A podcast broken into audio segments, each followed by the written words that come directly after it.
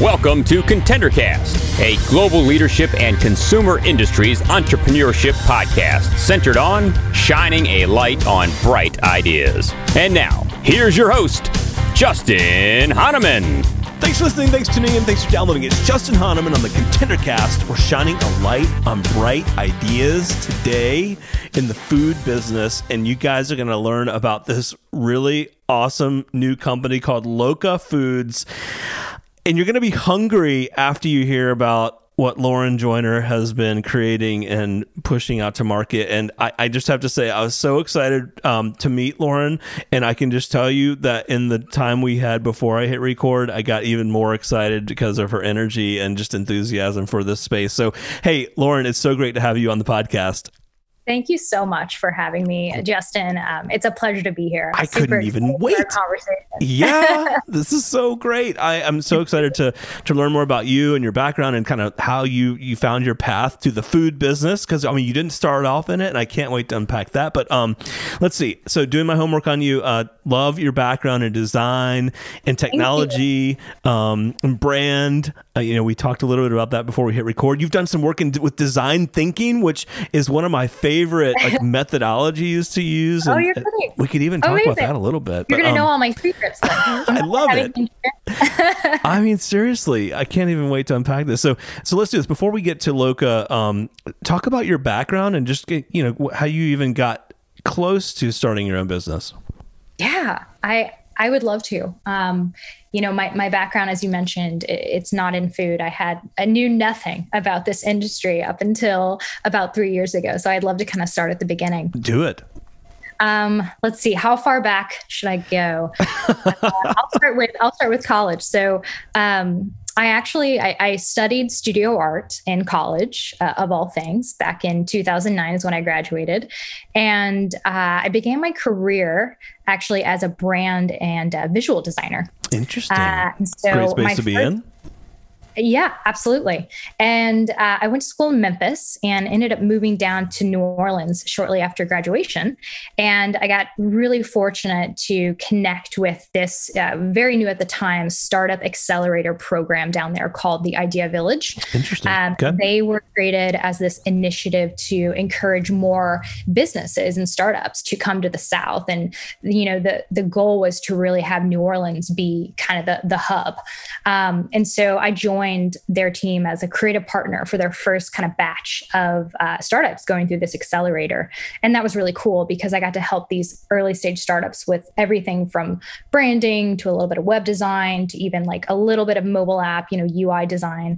And that was just a really cool experience. And it was kind of my first taste, I think, of entrepreneurship, really. And from there, I went on and got a really great opportunity with the New England Startup Fund. They had created this program called Power Moves NOLA. And it was specifically created with the goal of elevating entrepreneurs of color.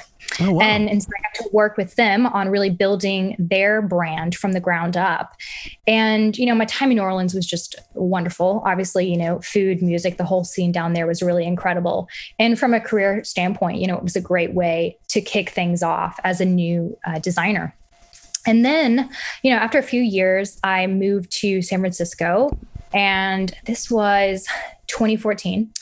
I had always loved San Francisco. I had always loved California. I had a step-sibling who had lived out here for a while, and, we visited when I was a teenager, and I was just super, enamored by the city. Sure. And so when I moved here, originally, I started out working full-time. I completely switched from freelancing and went in-house full-time for a cybersecurity company called Lookout.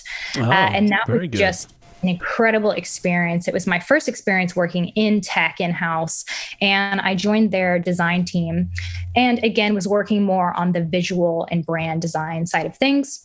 And then from there, I transitioned to product design and started working as one of the first senior designers at a mobile app startup called Crew. And my experience there was really incredible. I joined at a time where the company was super, super small, and the CEO wanted to appoint the three designers to really run each product team. And so I sat on a team with, a couple back-end engineers, front-end engineer, a sales, and a web developer. And we were sort of leading, the initiatives each quarter. And the CEO at Crew nominated me to join Sequoia Capital's new program that they had created called the Ascent Program. And I joined as a mentee to start out, and they were really highlighting and kind of educating and helping emerging female leaders in tech.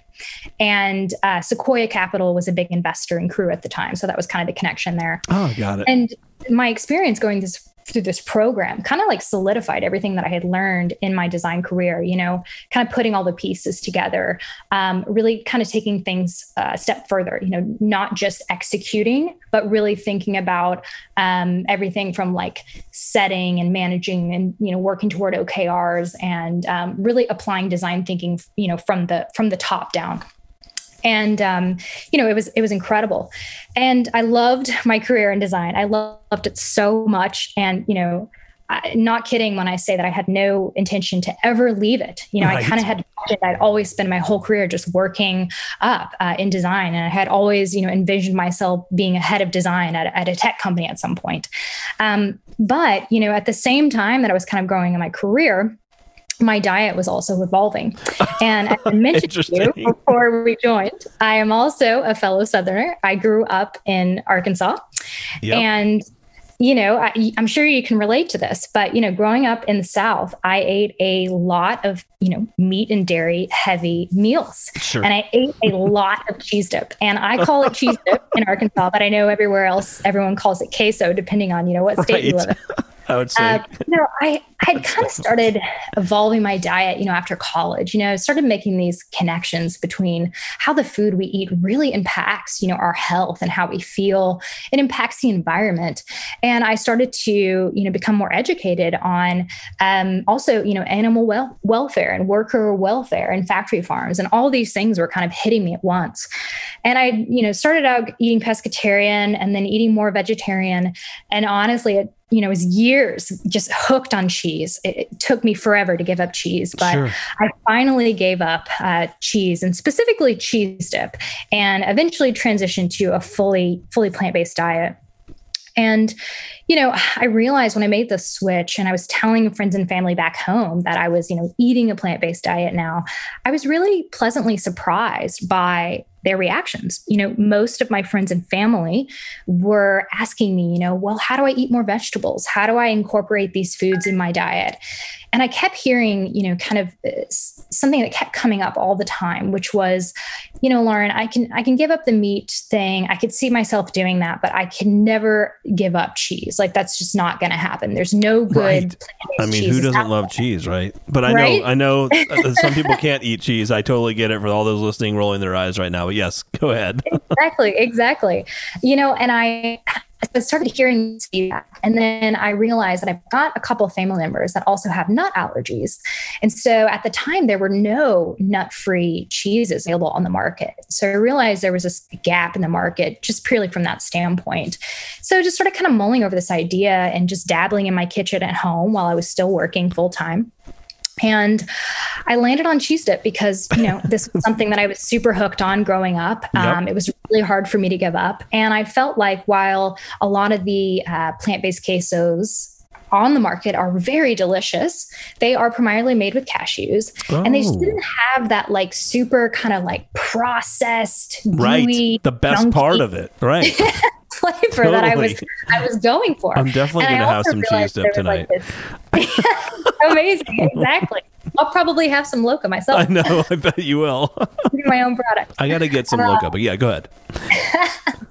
And I, taking it a step further, I also realized that there was virtually no one that was even attempting to market this stuff from a food service perspective. It was all retail and, basically Whole Foods and sure. kind of these higher end retailers. So and why is that? Is it because it's just, it was plant-based? You know what I mean? Ooh. Or is it like, why do you think no one yet was approaching the category? You know what, Justin? Like, I'm almost like, I hate to highlight it publicly because I feel like it's one of these things that it's like just sitting there, I don't have a great answer for it. That's interesting. There's not a lot of companies. I think a lot of food startups, I might say it this way, they tend to majority start in e-commerce or retail first. That's right. And service seems to be sort of an afterthought for whatever reason. So I'm not sure. That's interesting. Yeah. That's, the last year. The last year, I think a lot of larger food and beverage companies have gone through SKU rationalization. So they've actually been heading the opposite direction of kind of eliminating and reducing the SKU count.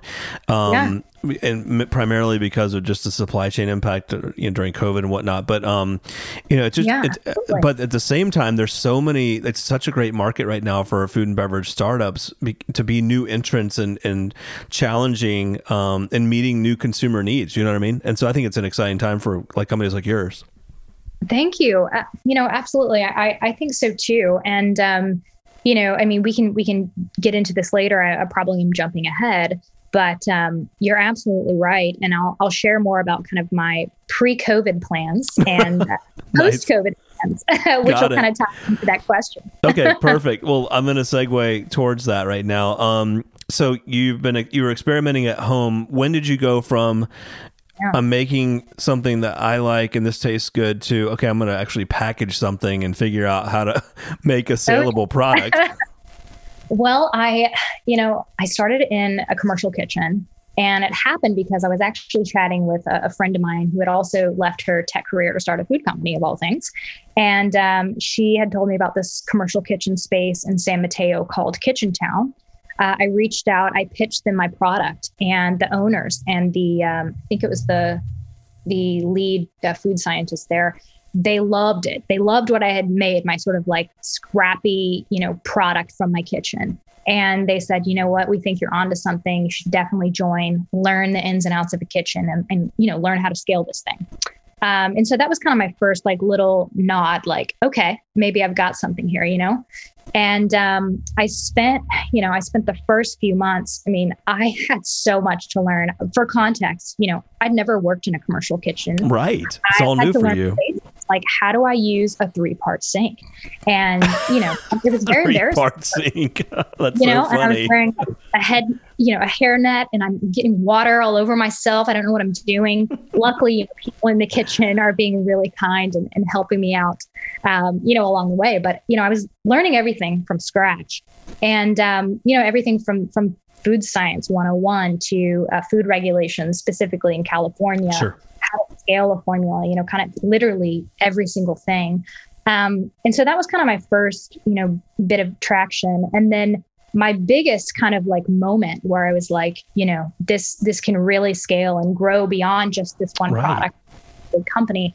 I got really fortunate. Loca was the first plant-based nacho sauce to be offered at Oracle Park baseball stadium here in San Francisco. Oh, wow. The culinary team there, Bon Appetit, they had got wind of my product. They were specifically looking for a plant-based queso to pair with Impossible. They wanted to test it out in the garden to see, if consumers were going to buy it, and just hadn't found anything that they liked.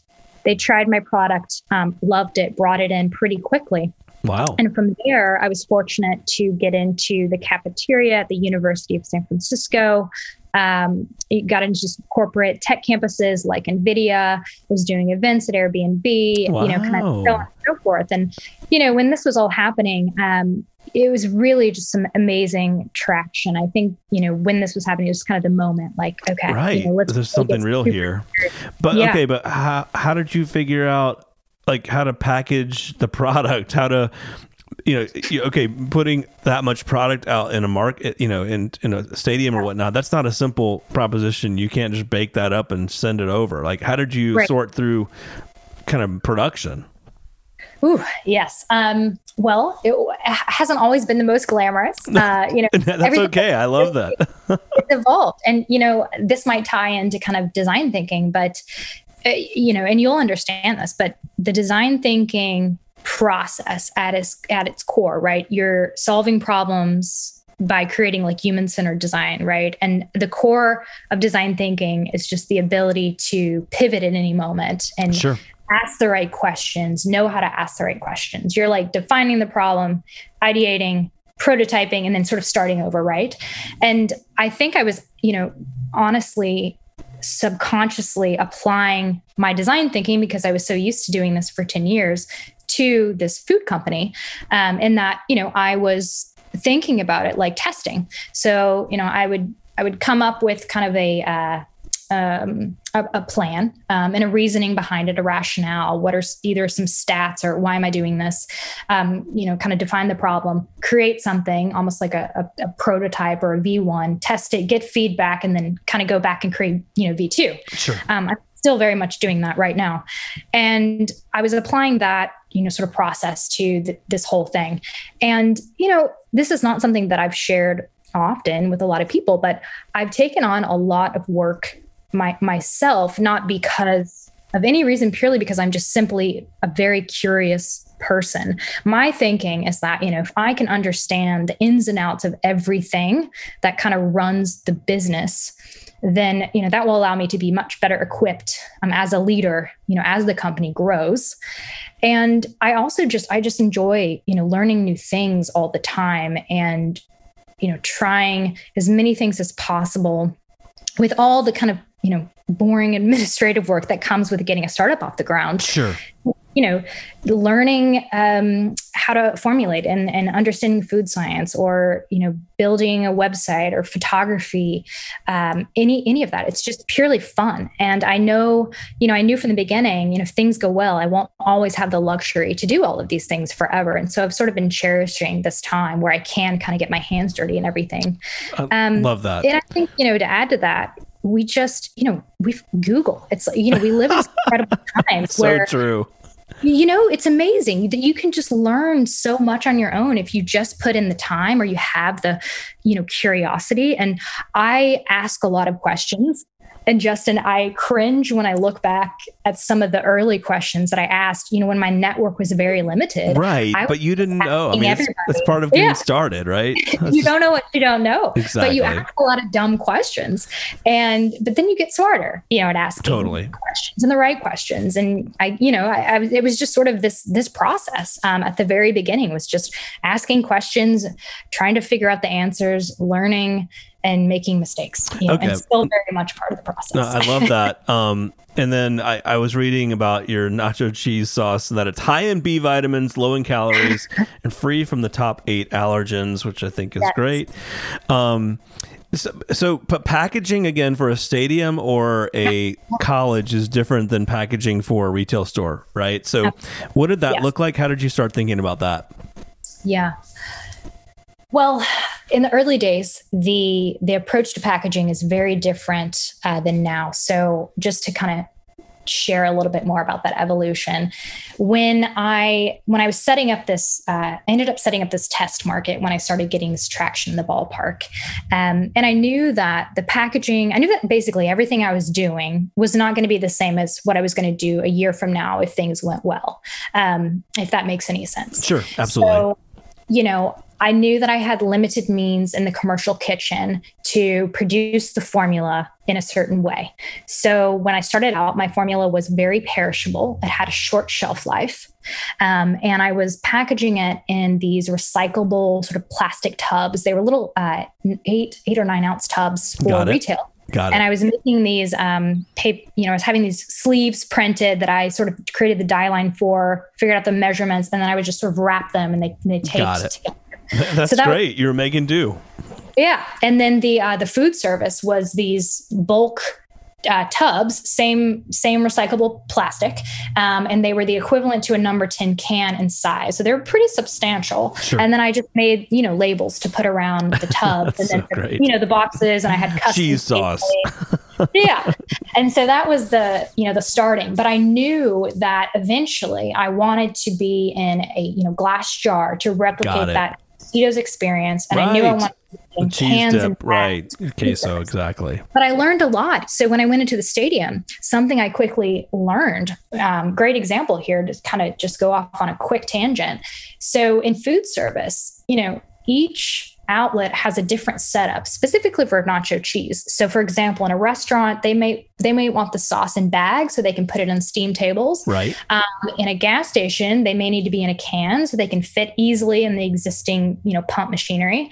And then in concession stands, some will want bags and some will want cans. But what's unique about concessions is, the kitchen is usually like on another floor. And then you have people that are physically either carrying or pushing up, versions to have, ready to go in the kind of the small section of a concession kind of stand.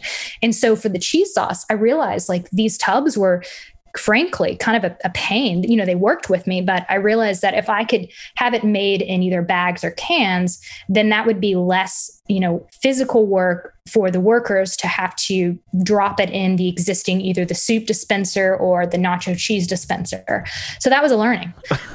Who knew? I was just learning this, kind of along the way. And now I'm super excited. I've spent the last year actually scaling up the formula with a co-manufacturer. Ah, and very good. Now we have a much improved formula. It is shelf stable. It actually has a 12-month shelf life.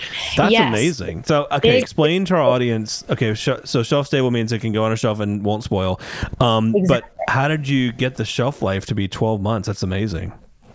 Yes, a lot of work. It has really taken like a year, maybe even over a year at this point, a year and some change. It's a lot of R&D. And the crazy thing about, scaling up a food product, I think that a lot of consumers don't realize is it's just not the same as having a recipe that you make at home and then just deciding multiply it by 1,000. It doesn't work that way. No. You think that it would work that way, but it doesn't, right? And so, there's so many things that you have to modify to fit equipment needs. You have to hit food safety regulations, if you're acidifying a food, it has to meet even more regulations. California is very regulated as well. Sure. And there was a lot of work, honestly, to go into that and making sure that it was approved by the CDPH and FDA and all of that. But it's been a process, but I'm very excited that it's shelf stable because that is a key attribute of dairy nacho cheese sauce. And so totally. I knew in my mind when I was selling, my little refrigerated tubs that the goal was to be shelf stable. It was just going to take some time. I had to get there. You mentioned, learning process. Did you have to lean on any individuals or experts in the industry to kind of help you navigate some of that thinking? Oh, I mean, absolutely. I mean, back to the, questions. Yes, 100%. And right. I think just the food industry, food is such an emotional thing, and just the environment of working in the space, whether I'm in the back of house in a kitchen or being at a food show, there's just so much energy and everybody is so passionate about what they're doing, especially in the mission aligned space. And everybody is just so supportive. And honestly, I mean, I wouldn't have accomplished, any of this without, support of other founders and of course, investors and family and friends, but other founders and contacts in this industry have just really propelled me forward and been there for me when I've had, the world's dumbest questions and the smart questions, sure. And have just been an emotional support system as well. It's really wonderful to have this community, behind you. And I could give you names in a list, but I would probably take up the whole time. That's all great. So where are you selling today? And, we're in a new year now, and things are opening up. Where are you today? What's your plan for growth? Yes. So January 1st, 2021, this year, just very recently, we officially launched into e-commerce. We are currently selling only in e-commerce, and you can have Loca shipped directly to your door by ordering at eatlocafood.com. And we are actually announcing a launch on Good Eggs, which is a California-based delivery food service, really popular here at the end of the month. And we have a few additional retailers lined up, including Pop-Up Grocer in Chicago and a few others that I can't say just yet. That's good. That's a good problem. Yes, it is. And, I'll also add this, since you ask about, availability. With launching at e-commerce, this was not this is not my plans at all. Right. But you have to make do, right? Yeah, you do. And it's been kind of an unexpected, pleasant surprise. You know, I had intended to start in food service and then brick and mortar and e-commerce last, and now it's sort of reversed. But what's been great about e-commerce is I'm getting, you know, real-time data. And so we're actively further improving the formula. And so this next batch that we're getting, mm-hmm. we've implemented more feedback, you know, from customers. And so I think by the time food service, you know, rebounds, hopefully by the fall, we'll be in a really, really great spot. And stay tuned that's for some cool. Yeah, well, you're going to have you back on for sure. I'd love it. That's for sure. I always love to ask our guests, like, what have been 2 or 3 of the biggest lessons learned in going through just the process of building a brand and a new business in the space? What would be some advice you'd share with our listeners? The first piece of advice that I always like to give is just to stay curious. I think that's probably the most important thing. I'll make it simple. I say stay curious and be patient. You know, we're all playing the long game here, and it's a full marathon, maybe even an Ironman. You know, it's not a sprint. Right. I love it. That's some great advice. And oh, by the way, I love that you have a spicy one. I like spicy. You know what I mean? Yeah. Our spicy is getting spicier, Justin. I really have to like hot. Yeah. I mean, like just crazy. Lots of 5-star reviews. Pretty awesome. Share with our audience, where I guess you can go to eatlocafood.com, and that's the best place to get your product today. And then more news coming this year. Any social you want to share, Instagram, etc.? Yeah, I'd love it. Our social, our Instagram is at eatlocafood. And you can also connect with me directly anytime on LinkedIn. I love to chat with people in the space. I love it. And if you go to the website, you can actually register your email and get 10% off, which is pretty awesome. Yes. Yeah, it's nice. Very, very cool. Hey, Lauren, this has been so fun having you on. I can't wait to have you back on. I love the product, and just excited for you. I think it's going to be an exciting year, and I hope you'll join us again and share all that you've learned and all the markets you're into. Thank you so much, Justin. The ContenderCast is sponsored by Henderson Shapiro Peck and powered by Contender Brands. You can download additional ContenderCast episodes directly via Apple Podcasts, Google Podcasts, Amazon Music, Spotify, iHeartMedia, YouTube, and other preferred podcast platforms. If you would like to be a guest on the ContenderCast, connect with us at ContenderCast.com. This is Brian Benson reminding you that every winner started as a contender.